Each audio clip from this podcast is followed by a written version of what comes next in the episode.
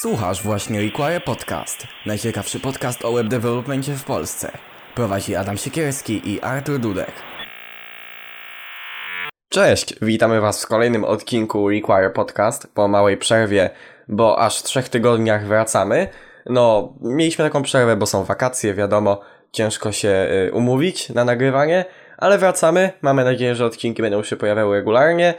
Mm, Dzisiaj odcinek dość ciekawy, bo o takich przydatnych bibliotekach do JavaScriptu, których czasami używamy. Po prostu są one małe, przydatne do, do danego zadania się przydają i robią to idealnie. Po prostu instalujemy je i działają.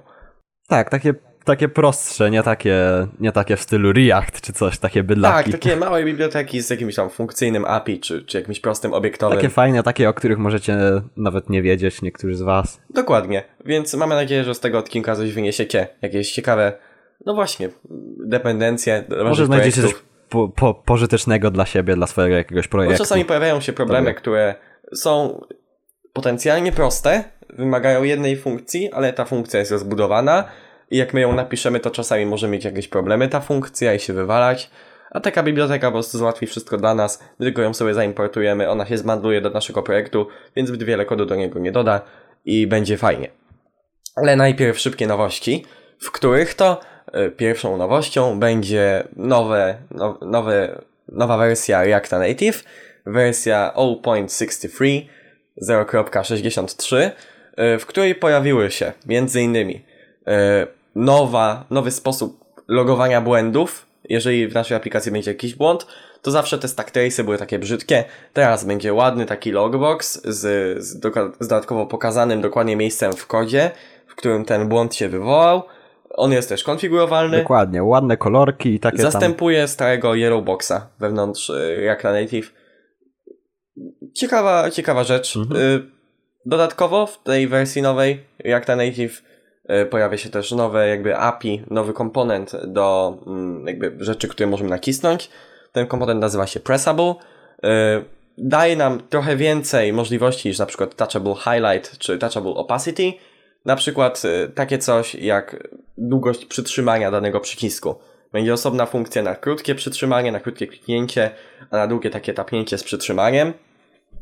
Też warto z tego korzystać. Nowa rzecz się pojawiła.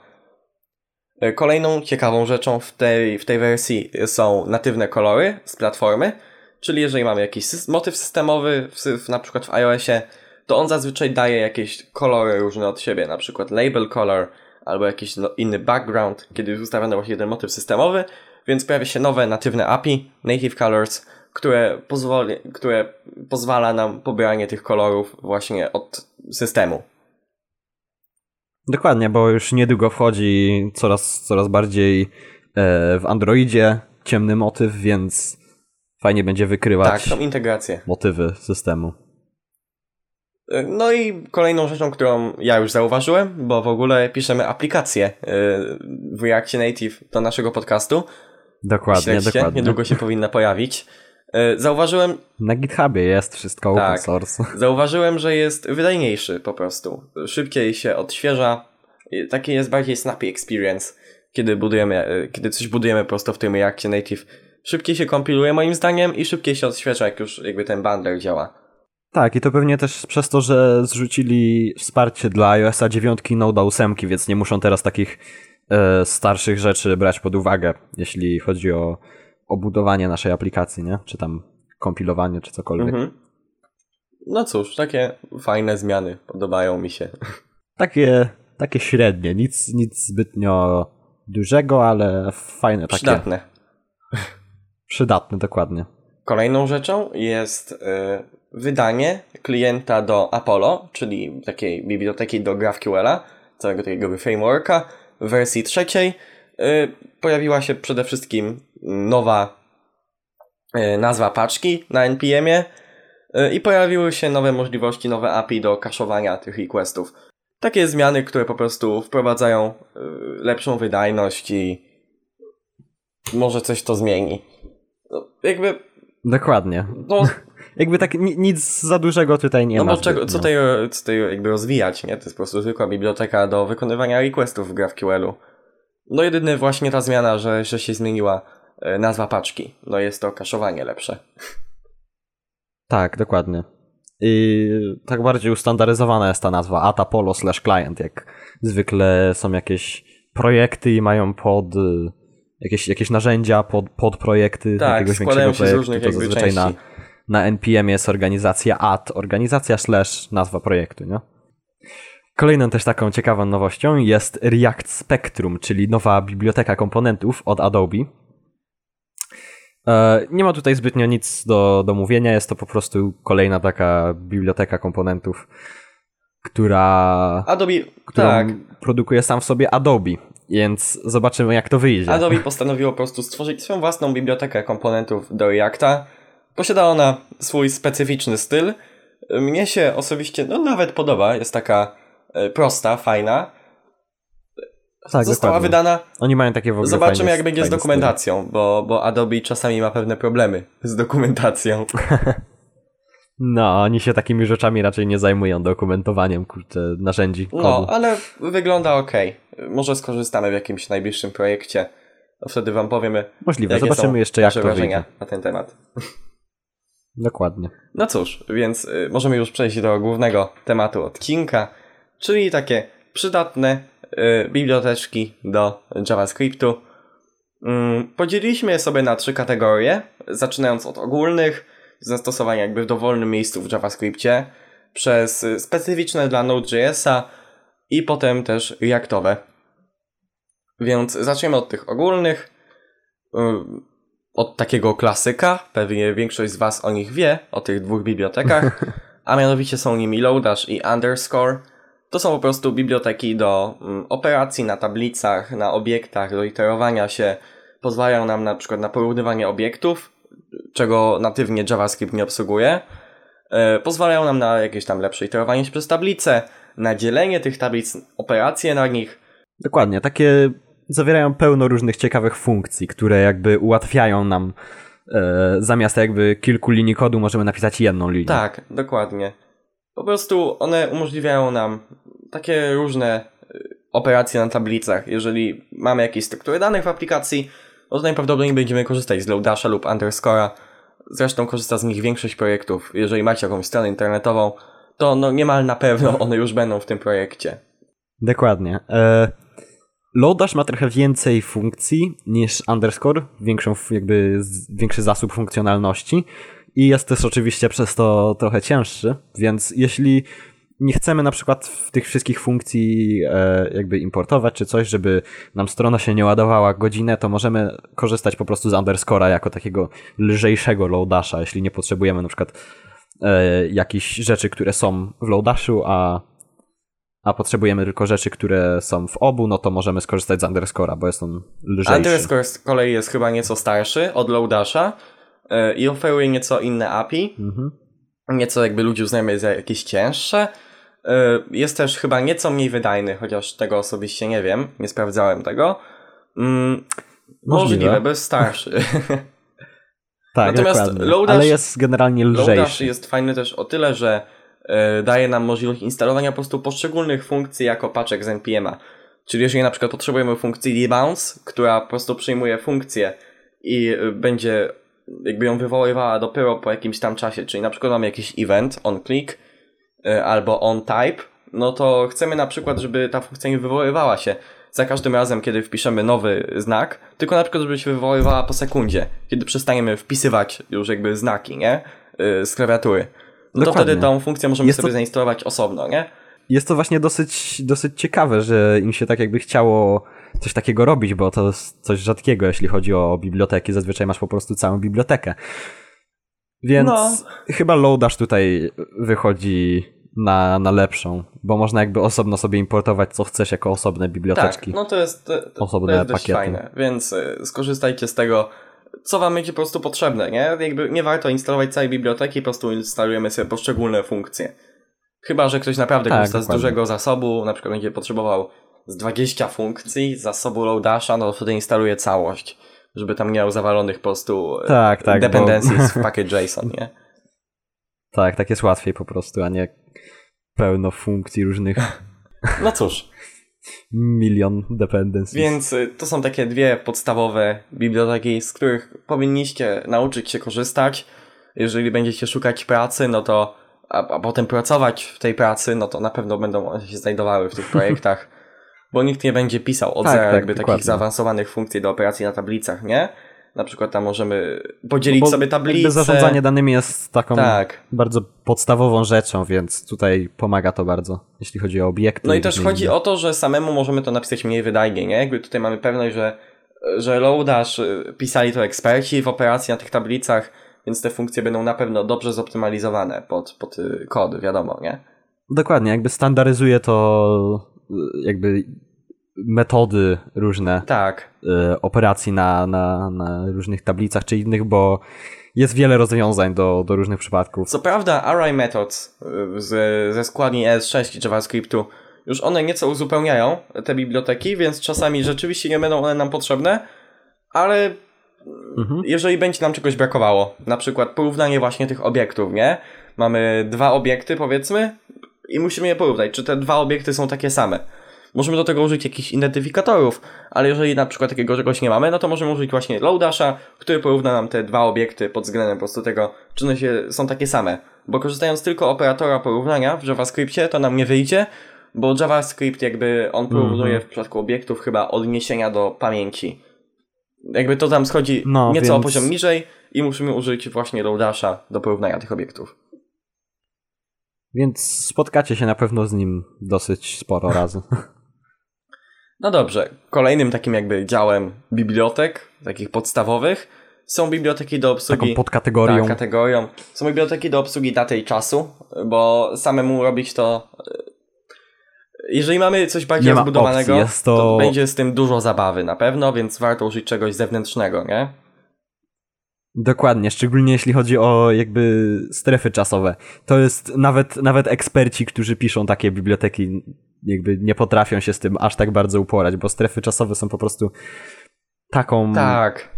takim jakby tragedią, jeśli chodzi o programowanie, że no trudno jest się z tym uporać, więc lepiej korzystać z takich gotowych e, bibliotek, które są napisane przez ludzi, którzy mniej więcej wiedzą, jak, Tak. e, jak się z takimi rzeczami obchodzić, czy jak obejść jakieś, Y- jakieś może ograniczenia. Taką najpopularniejszą biblioteką jest Moment.js e, i rzeczywiście można z niej korzystać, ale jest taki fajny repozytorium na GitHubie e, why you shouldn't use Moment, czy coś tego typu i tam są wymienione Mhm. inne biblioteki, jest ich porównanie, więc tam polecamy sobie zajrzeć.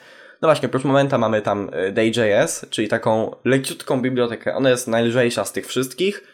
Oferuje nam dużo jakby locale, czyli jeżeli chcemy sobie sformatować datę do danego języka, no to właśnie możemy korzystać właśnie z, J- z Day.js.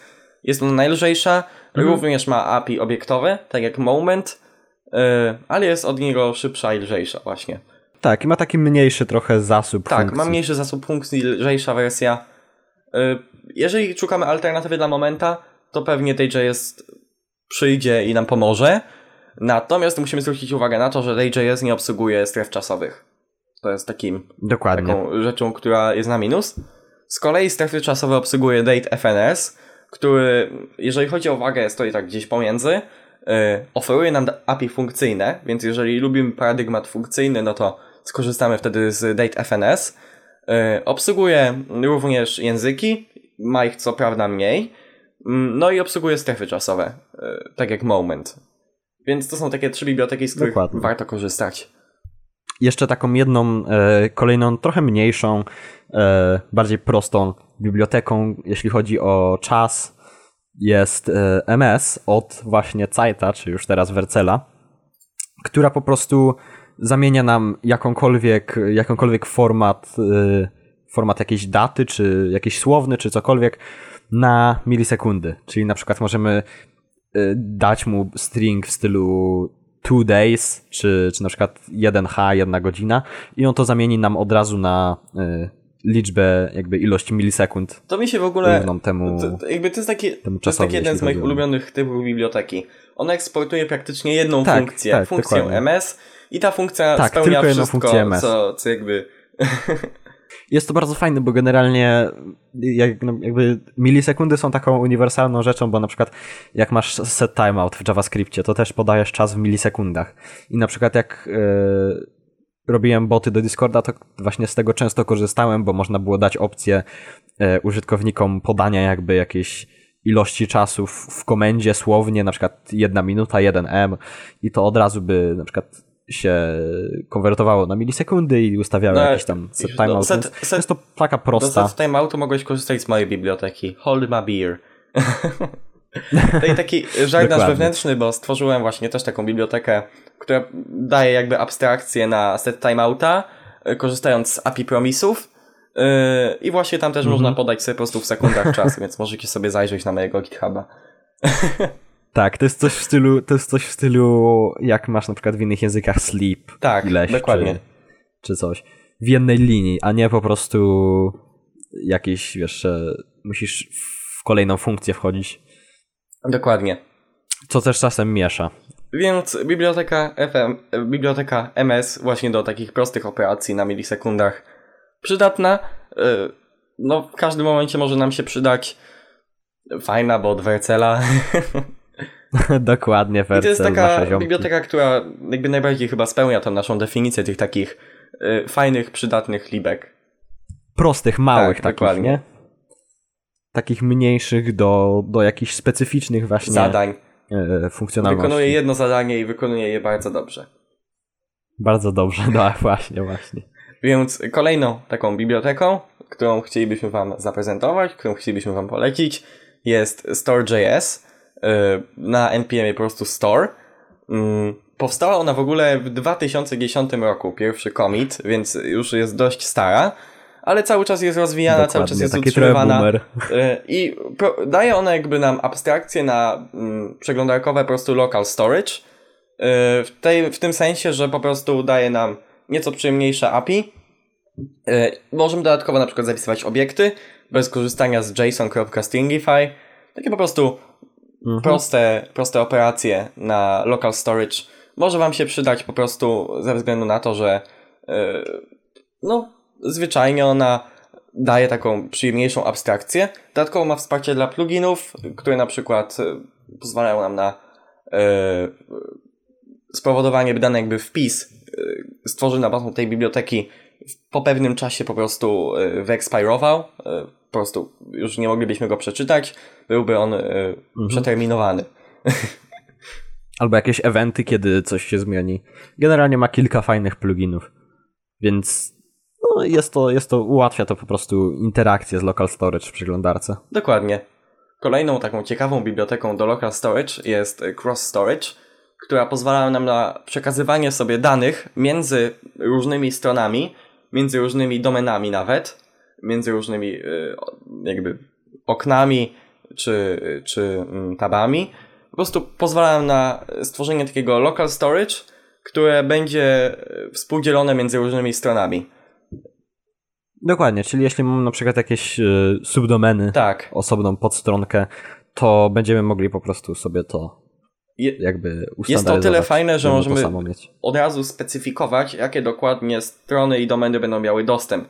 Więc to nie jest tak, że zapisujemy coś i po prostu może nam zrobić takiej w ogóle po prostu stronkę, która po prostu wykradnie nam wszystkie dane z tego cross storage. Nie, możemy, Dokładnie, możemy dokładnie. dawać jakby Trzeba- permisje do poszczególnych stron. Możemy dawać jakby Tak, tak. tylko strony, z których będzie można cokolwiek pobrać.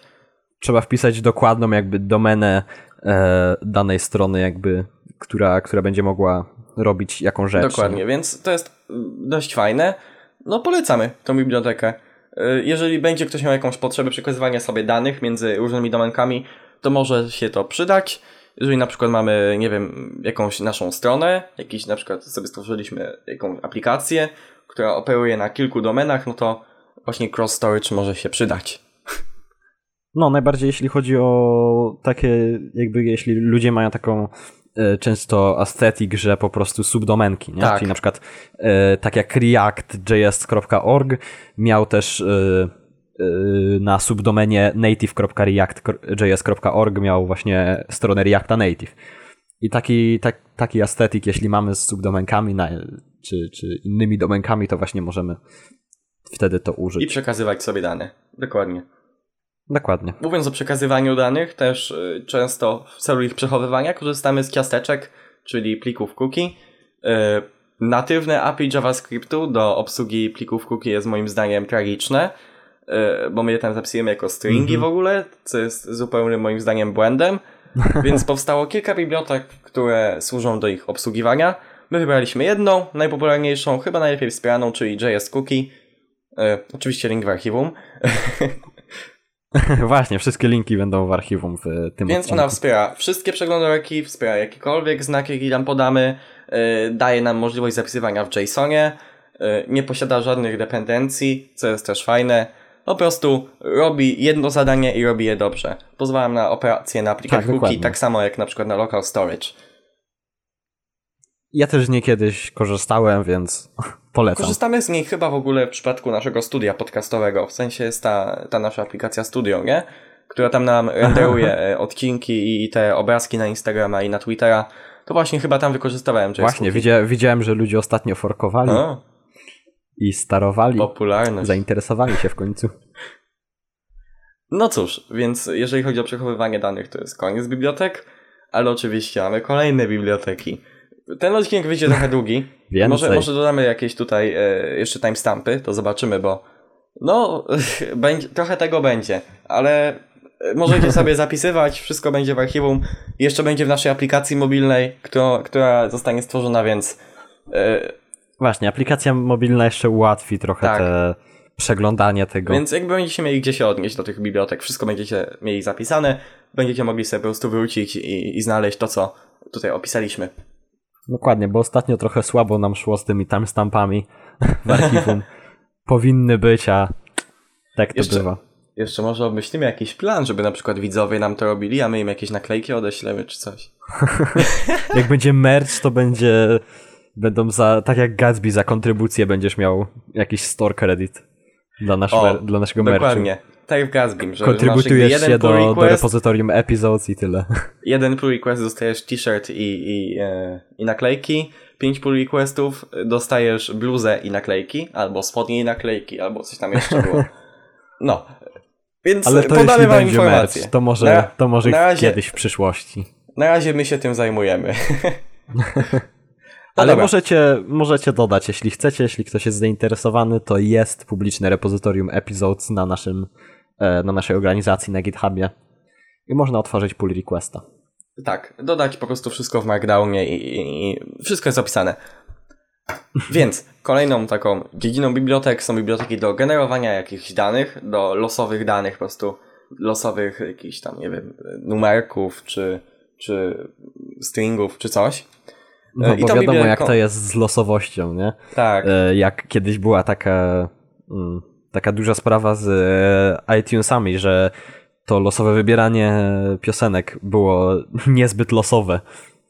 Bo ludzie potrafili kilka razy dostawać tą samą piosenkę, więc musieli napisać swój własny algorytm, który nie był losowy, ale jakby dawał wrażenie losowego. Ja, ja osobiście bardzo lubię tą losowość na Spotify'u, nie? Po prostu włączasz sobie jakby czegokolwiek w darmowym Spotify'u byś, jeżeli masz darmowy oczywiście pakiet, to jeżeli byś włączył sobie jakąś e, playlistę, jakąś, jakiś album, no to powiedzmy, że poleci pięć utworów z tego albumu, ale przynajmniej jeden czy dwa nigdy nie zostaną odtworzone, jak długo byś nie słuchał, nie? Takie Mhm, te losowe. No, no. Ale dobra, Więc, już zajmijmy się bibliotekami.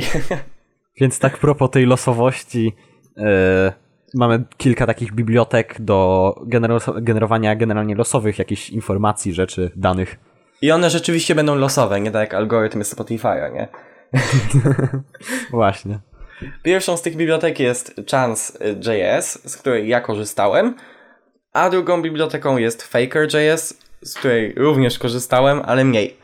Różnica pomiędzy nimi jest taka, że Faker y, jest jakby skoncentrowany na generowaniu jakichś danych losowych osobowych, nie? Czy jakieś tam imiona, nazwiska, numer telefonu, e-maile i tym podobne rzeczy. Chance Tak, jest bardziej... miasto, Tak, czas jest bardziej ogólnie y, skoncentrowany, czyli tam jakieś stringi, numery, GUID, y, czy jakieś inne tam rzeczy. Y, Chance jest lżejszy, Faker jest cięższy, ale Faker daje nam więcej możliwości do losowania. Chance to jest taki bardziej e, taki bardziej e, moment.js, a, a Faker to jest taki bardziej MS, nie? Czyli jeden zajmuje się wszystkim i, i tak jakby płytko tym wszystkim, a drugi zajmuje się czymś, jedną rzeczą specyficzną, a zajmuje się nią porządnie. Czyli można Mhm. na przykład wygenerować numer telefonu, jakiś fejkowy e-mail, e, jakieś imię, jakiś awatar nawet losowy nam generuje, czy...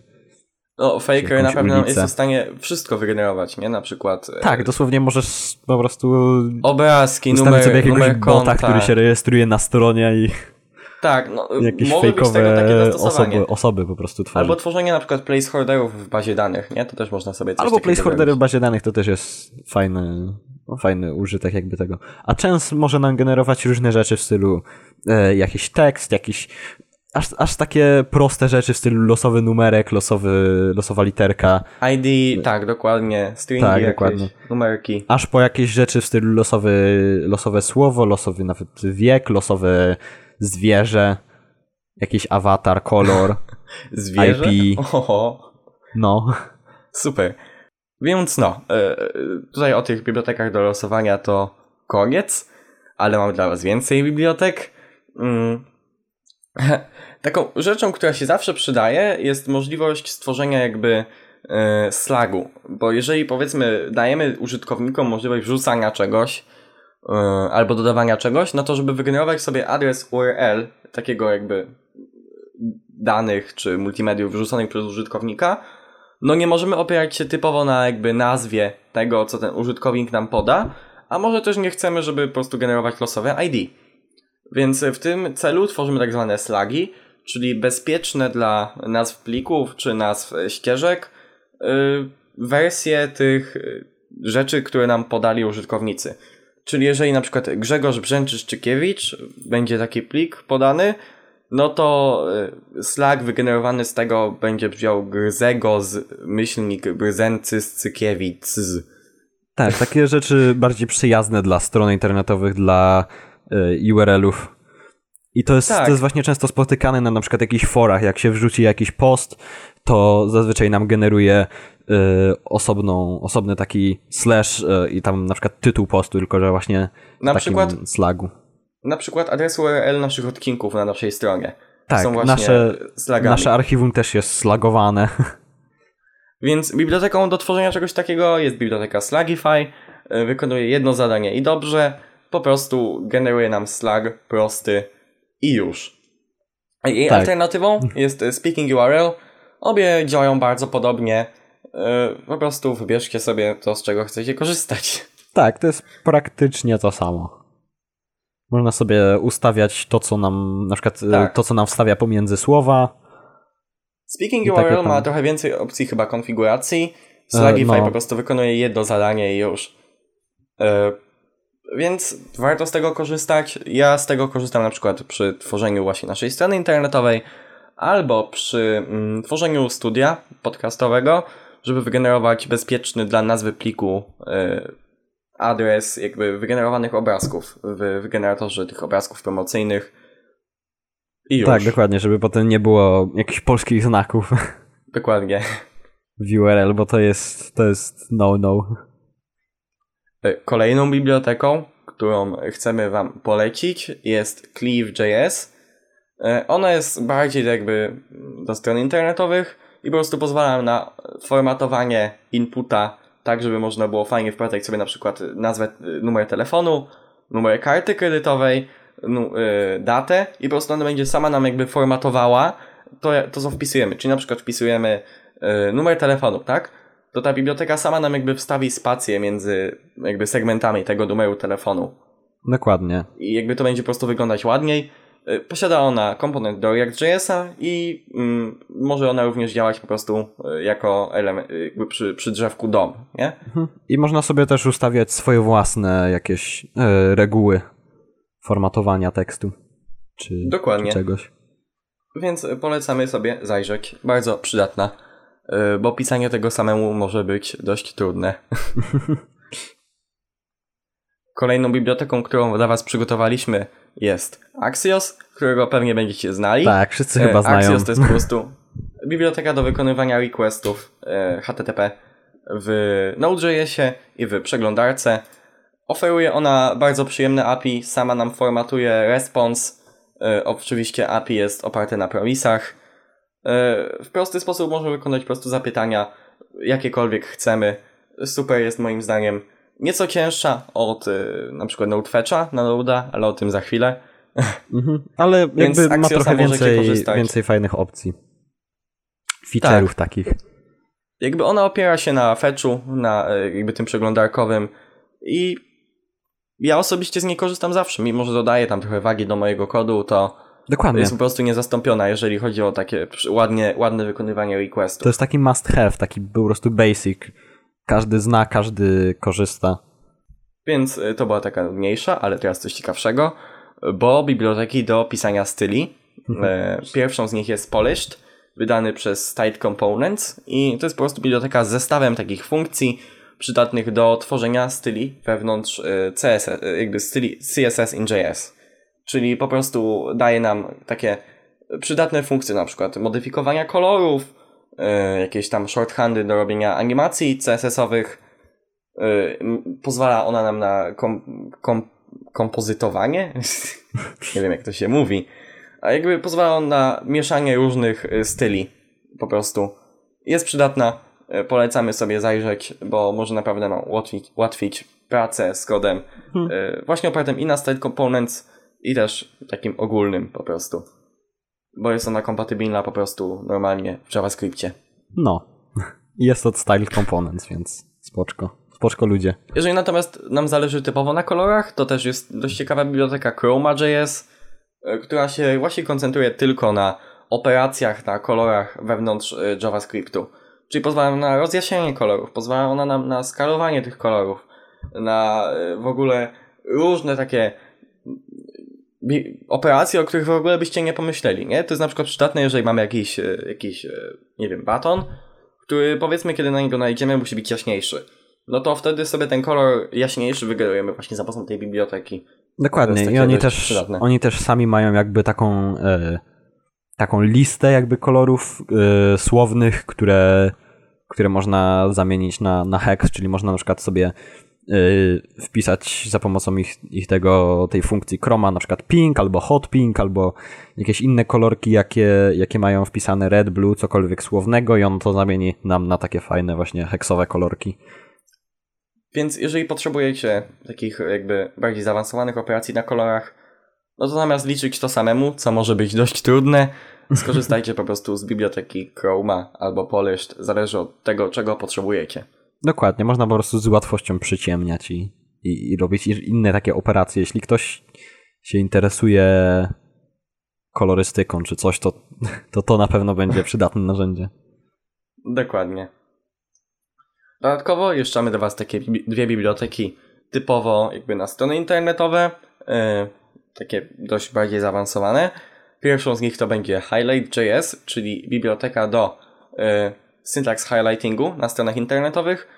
Jeżeli potrzebujemy umieścić jakiś po prostu kod na naszej stronie, jakiś code block i chcemy, żeby on był ładnie wyświetlony, a nie tylko czarno-biały, no to wtedy skorzystamy sobie z takiej biblioteki jak właśnie Highlight.js. Dokładnie, jest, E- jest ona chyba taka y, popularniejsza niż, niż Je- Jeszcze jest inne. druga. On, Tak, chyba tak. nazywa, Ale ta jest, to jest Prisma, generalnie taka bardzo tak? prosta i, i po prostu ładna, Dokładnie. estetyczna. Pozwala nam na rozszerzanie trochę tego, e, obsługuje wiele języków. Tak, aż około 200 języków i pełno różnych styli Możemy ją kodu. umieścić i w Reactie, i we Vue, co chcemy dosłownie. Highlight.js bardzo polecam. I dosłownie nam replikuje jakiekolwiek, e, jakiekolwiek na przykład IDE czy cokolwiek. Podkreśla kolorki. Jest to generalnie bardzo przydatne narzędzie, jeśli robimy jakąś stronkę czy bloga, gdzie chcemy zamieszczać jakieś bloki, to jest to bardzo przydatne, żeby ten kod był czytelny. Dokładnie.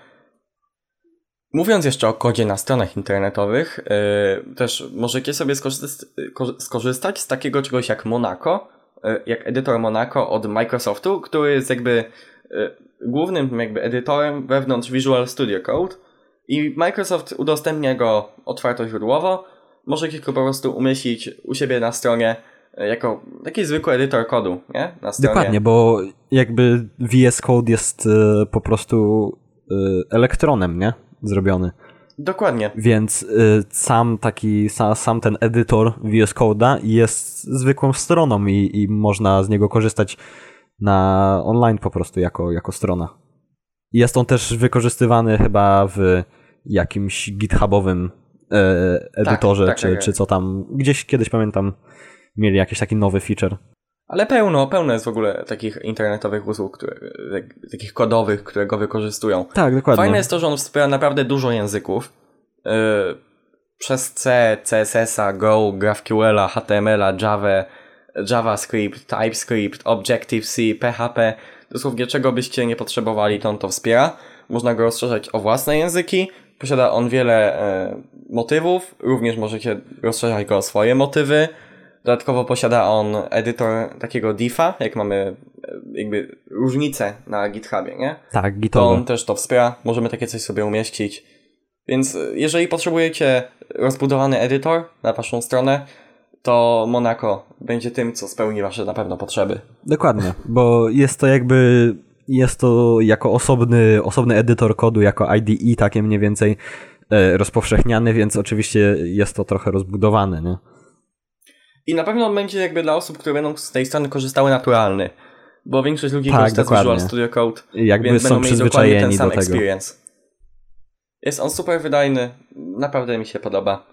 Wykorzystałem go nawet w takim moim, moim małym projekcie opartym na Angularze, yy, takim jakby nowym UI do yy, GitHub Projects. Jest on niedokończony, może kiedyś go skończę i tam właśnie wykorzystałem Monaco Editor i fajnie się sprawdził, więc yy, jeżeli ten projekt skończę, to, to go tam tutaj wam podam. no cóż, więc to będzie koniec takich ogólnych bibliotek. Jeszcze przygotowaliśmy do Was takie dwa działy, nieco krótsze. Bibliotek typowo do Node.jsa i bibliotek typowo do Reacta. Bo jak na Zacznijmy razie, od tych jak do na razie te wszystkie biblioteki, które omawialiśmy, wspierały też, w większości bodajże chyba wszystkie nawet, wspierały też przeglądarkę. Można było ich e, używać w przeglądarce. Jako... W sensie te nie działające w przeglądarce to były te ostatnie typu do kolorów, czy, czy do yy, czy właśnie ten edytor, nie? Bo Tak, w sensie na- na działały w drzewku do- przeglądarce i w Node, nie? Czyli można je zainstalować jako po prostu yy, paczyczkę do Node'a albo, albo jako yy, samo w sobie takie do jakiejś strony w czystym HTML-u czy coś przeglądarce po prostu. No, dokładnie. A tutaj będą takie rzeczy typowo tylko w Node Node'owe. albo tylko w Reactie.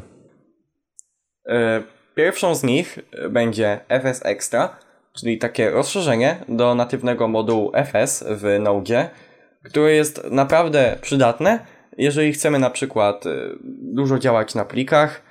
Na przykład przydaje się przy zapisywaniu JSONów, nie? Bo normalnie, żeby zapisać jakiegoś JSONa do, plika, do pliku, to musimy zrobić fs.writefile i potem json.stringify i dopiero dajemy obiekt. Mhm, tak. FS Extra wspiera to natywnie, po prostu podajemy obiekt jako to, co chcemy zapisać do pliku.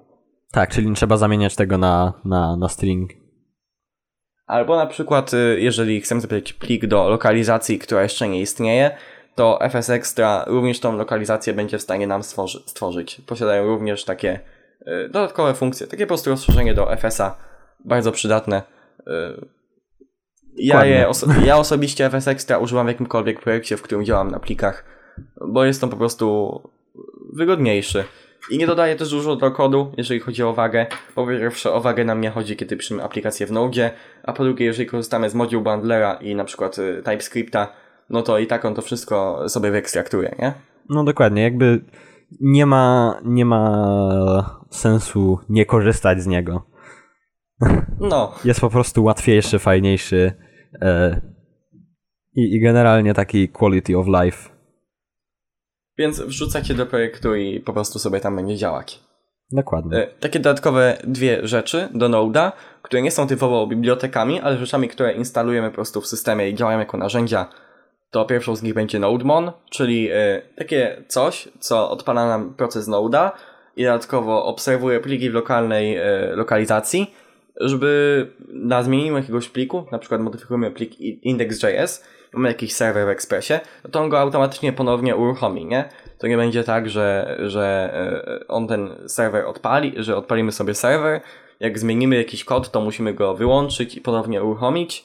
NodeMon nam, o to zadba i będzie po prostu ponownie uruchamiał ten serwer wtedy, kiedy zmienią się jakieś pliki w lokalizacji. Dokładnie, to jest taki hot reloading, jak macie na przykład w Create React App albo w Gatsbym, czy, czy w jakichś innych może CLI tools, tylko dla, dla takich rzeczy bardzo takich podstawowych, które nie mają swojego własnego hot reloading, czyli na przykład właśnie jakieś aplikacja ekspresowa czy coś, to od razu będziemy, będziemy mogli po prostu zamiast zajmować się restartowaniem serwera czy, czy pliku, to możemy po prostu od razu zobaczyć, co się dzieje w przeglądarce, czy cokolwiek innego piszemy. Więc y, NodeMon działa praktycznie tak samo jak zwykły Node. Po prostu używamy NodeMon zamiast Node, dajemy nazwę pliku i to działa po prostu.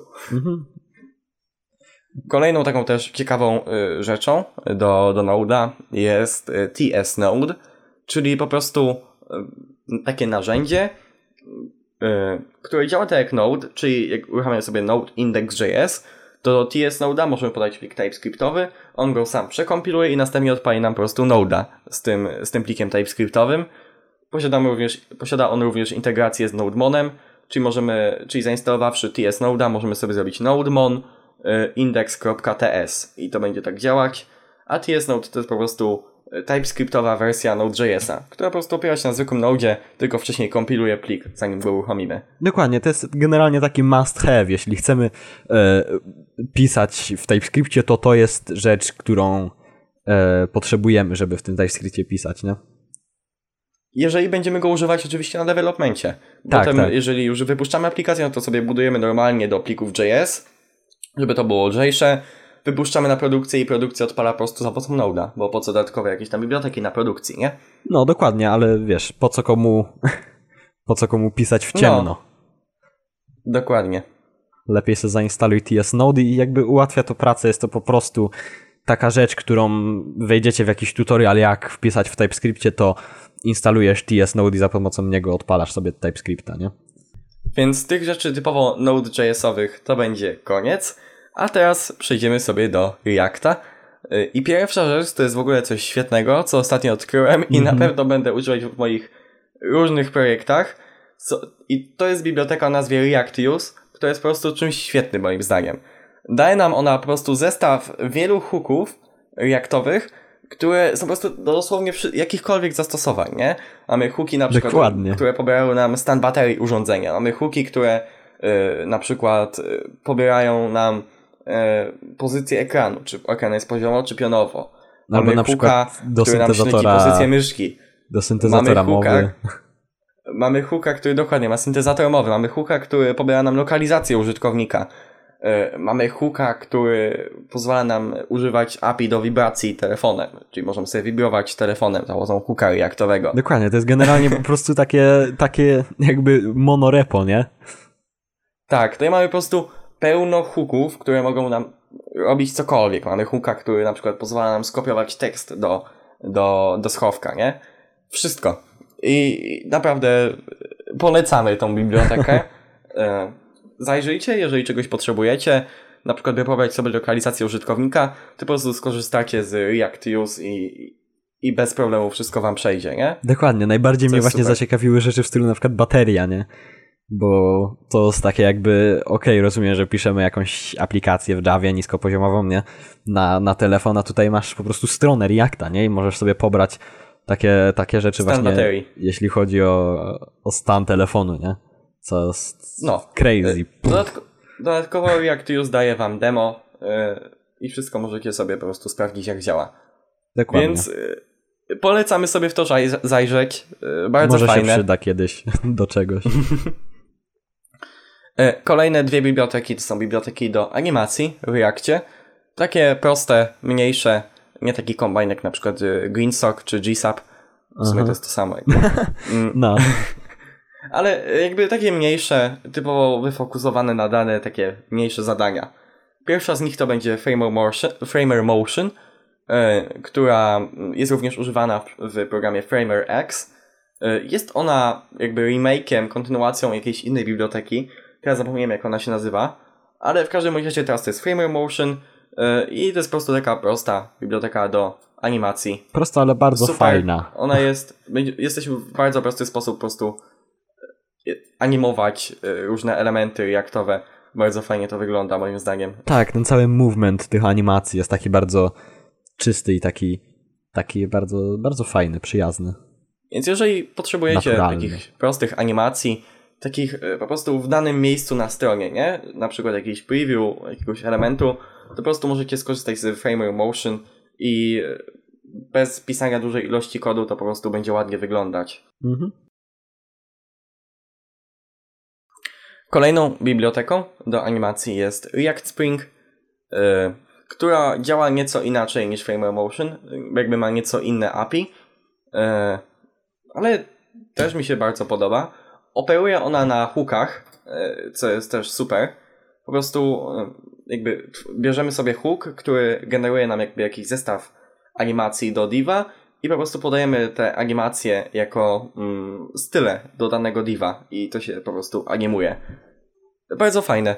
Pozwala nam na robić, pozwala nam robić takie i prostsze, i bardziej zaawansowane animacje. Na stronie jest dość fajny showcase tego, co to potrafi. Tak, takie bardzo interaktywne rzeczy, bo to są, to są takie rzeczy, o których jakby nie myślimy zbytnio, gdzie widzimy to w wielu takich profesjonalnych, dobrze zrobionych stronach, takie, takie funkcjonalności, ale jak potem sami mamy zrobić aplikację, to jakby o tym kompletnie nie myślimy, zapominamy o tym, że coś takiego istnieje. No i dodatkowo jeszcze w ogóle użytkownicy y, też nie zwracają na to uwagi, nie? To jest takie po prostu Tak, tak, bo to jest bardzo takie, do strony. bardzo takie naturalny, naturalne jakby y, y, y, taki właśnie motion, naturalny ruch, animacje, o których, których nawet zapominamy, że istnieją czasem, nie? Bo wydają się takie oczywiste. Bardzo. Jakby to jest, taki, to jest takie dopracowanie strony, nie? Możemy Mhm. zbudować, zbudować stronę bez tego i potem po prostu dodajemy animacje do strony w miejscach, w których myślimy, że to się po prostu przyda. Y, I to jest właśnie fajne w tych takich bibliotekach do animacji, że musimy myśleć o tym, projektując dopiero same komponenty. Kolejną taką e, biblioteką, e, którą chcielibyśmy Wam polecić, jest React Tipi, czyli po prostu taka prosta lipka do tworzenia tooltipów na danych elementach. Tak, dokładnie. Ostatnio szu- szukałem czegoś do, do właśnie takich tooltipów, albo Artur tego szukał i mi to podesłał. Tak, ja się, ja się właśnie Adama pytałem, czy zna coś takiego fajnego, bo chciałem, e, szukałem specyficznej takiej rzeczy, która podążałaby za, za jakby kursorem, jak ją po prostu e, na, na, najeżdżasz na nią, ale nadal na niej jesteś i jeździsz na niej kursorem, to nadal jakby podąża za tym kursorem ten, ten tooltip i to właśnie umożliwia coś takiego i wiele innych też bardzo fajnych e, jakby efektów. Tak. W ogóle te tooltipy mogą mieć w ogóle na sobie inputy. Tak, Bardzo dokładnie. fajne. Jest, jest to bardzo, tak jak wcześniej mówiliśmy, skupia się na jednej rzeczy i robi ją dobrze. Dokładnie. Jest mocno konfigurowalne, nie? Bo czasami są takie problemy, że z takimi gotowymi jakby elementami w Reactie dość, dość ciężko tak, je tak. y, skustomizować pod swoje potrzeby jakby jakiegoś Aha. designu na stronie. A tutaj po prostu możemy sobie cokolwiek y, ją skonfigurować i już. No dokładnie. Jeszcze z takich y, dodatkowych elementów, które też są takie przydatne, jak na przykład tool- tooltipy, to są y, powiadomienia typu toast. Toasty, y, toast notification, toastification. Ta nazwa generalnie bierze się od takich standardowych, stereotypowych tosterów, gdzie masz po prostu kawałek chleba, który tak wyskakuje do góry z tostera, to właśnie te toast notifications wyskakują gdzieś na przykład z dołu czy z boku po prostu strony. Tak, Jako są takie taki po prostu box. fajne powiadomienia na stronie. Y, Do Reacta są takie, dużo jest dość bibliotek, ale rekomendujemy Wam dwie. Jedną z nich jest React Toastify, a drugą to React Toast Notification. Różnią się generalnie tym, jak wyglądają, bo jakby jest Tak. dość ciężej y, dostosowywać do swoich potrzeb, co nie zmienia faktu, że oczywiście można je dostosować, nie? Mi, mi osobiście bardziej się podoba React Toast Notifications, bo jest bardzo taki clean ten design tych, tych toastów, jakie mają tutaj Y, no pokazane na stronie. dają, jakby dają on, nam one bardzo dużo jakby możliwości konfigurowania tego, jak one się zachowują, nie? Na przykład e, jeżeli najedziemy na jakiegoś toasta, to na przykład e, zatrzymuje się to odliczanie do jego schowania się, bo na przykład on się domyślnie może chować po 5 sekundach. Tak, albo możemy to możemy też wyłączyć w kilka ogóle toastów. i musimy sami Tak, zamknąć. Możemy się. zmienić na przykład kolorki, że jakiś błąd, jakieś info, coś innego. Więc y, możecie sobie takie biblioteki ogarnąć. Ja z takiej biblioteki skorzystałem na mojej stronie, kiedy na przykład y, użytkownik wysyła maila, no to wtedy, jeżeli mail zostanie do mnie wysłany, y, to wtedy wyskakuje toast z informacją, że mail został pomyślnie wysłany. Zamiast robić jakieś brzydkie alerty, to właśnie skorzystajcie sobie z takiej biblioteki do toastów. Tak, I- doskła- i dokładnie. Taki dyskretny, może mniej zauważalne powiadomienie malutkie, które w rogu po prostu wyskakuje i jest to po prostu o wiele, o wiele łatwiejsze e, i, i estetyczniejsze właśnie rozwiązanie niż jakieś alerty. Dokładnie. Więc no, to jest koniec bibliotek w dzisiejszym odcinku. Y, Dostaliście od nas prawie 45 minut samych bibliotek, y, tam nie licząc szybkich nowości, więc macie w czym wybierać. Mamy nadzieję, że skorzystacie z jakichś w swoich projektach. Jeżeli tak, jeżeli wam czymś pomogliśmy, to dajcie znać. Właśnie na E. Twitterze czy gdzieś nas oznaczcie. Tymczasem zajmiemy się teraz fajnymi rzeczami, czyli naszym stałym segmentem w podcaście, w którym opowiadamy o tym, co w zeszłym tygodniu ciekawego odkryliśmy e, lub od zeszłego odcinka odkryliśmy i co e, i coś, co chcielibyśmy po prostu polecić do użycia tam gdziekolwiek w waszym życiu. Nie tylko takie rzeczy programistyczne, mogą być również, nie Dokładnie. wiem, no, ktoś sobie kupił toster, tak? Dokładnie, coś takiego ogólnego, jakaś fajna aplikacja, czy, czy narzędzie, czy cokolwiek. Dokładnie. Więc ja e, chciałbym Wam polecić e, to, co odkryłem przed jakby wypuszczeniem tego odcinka. To stronka mycolor.space. Trochę po, powiązana z, z programowaniem, trochę nie.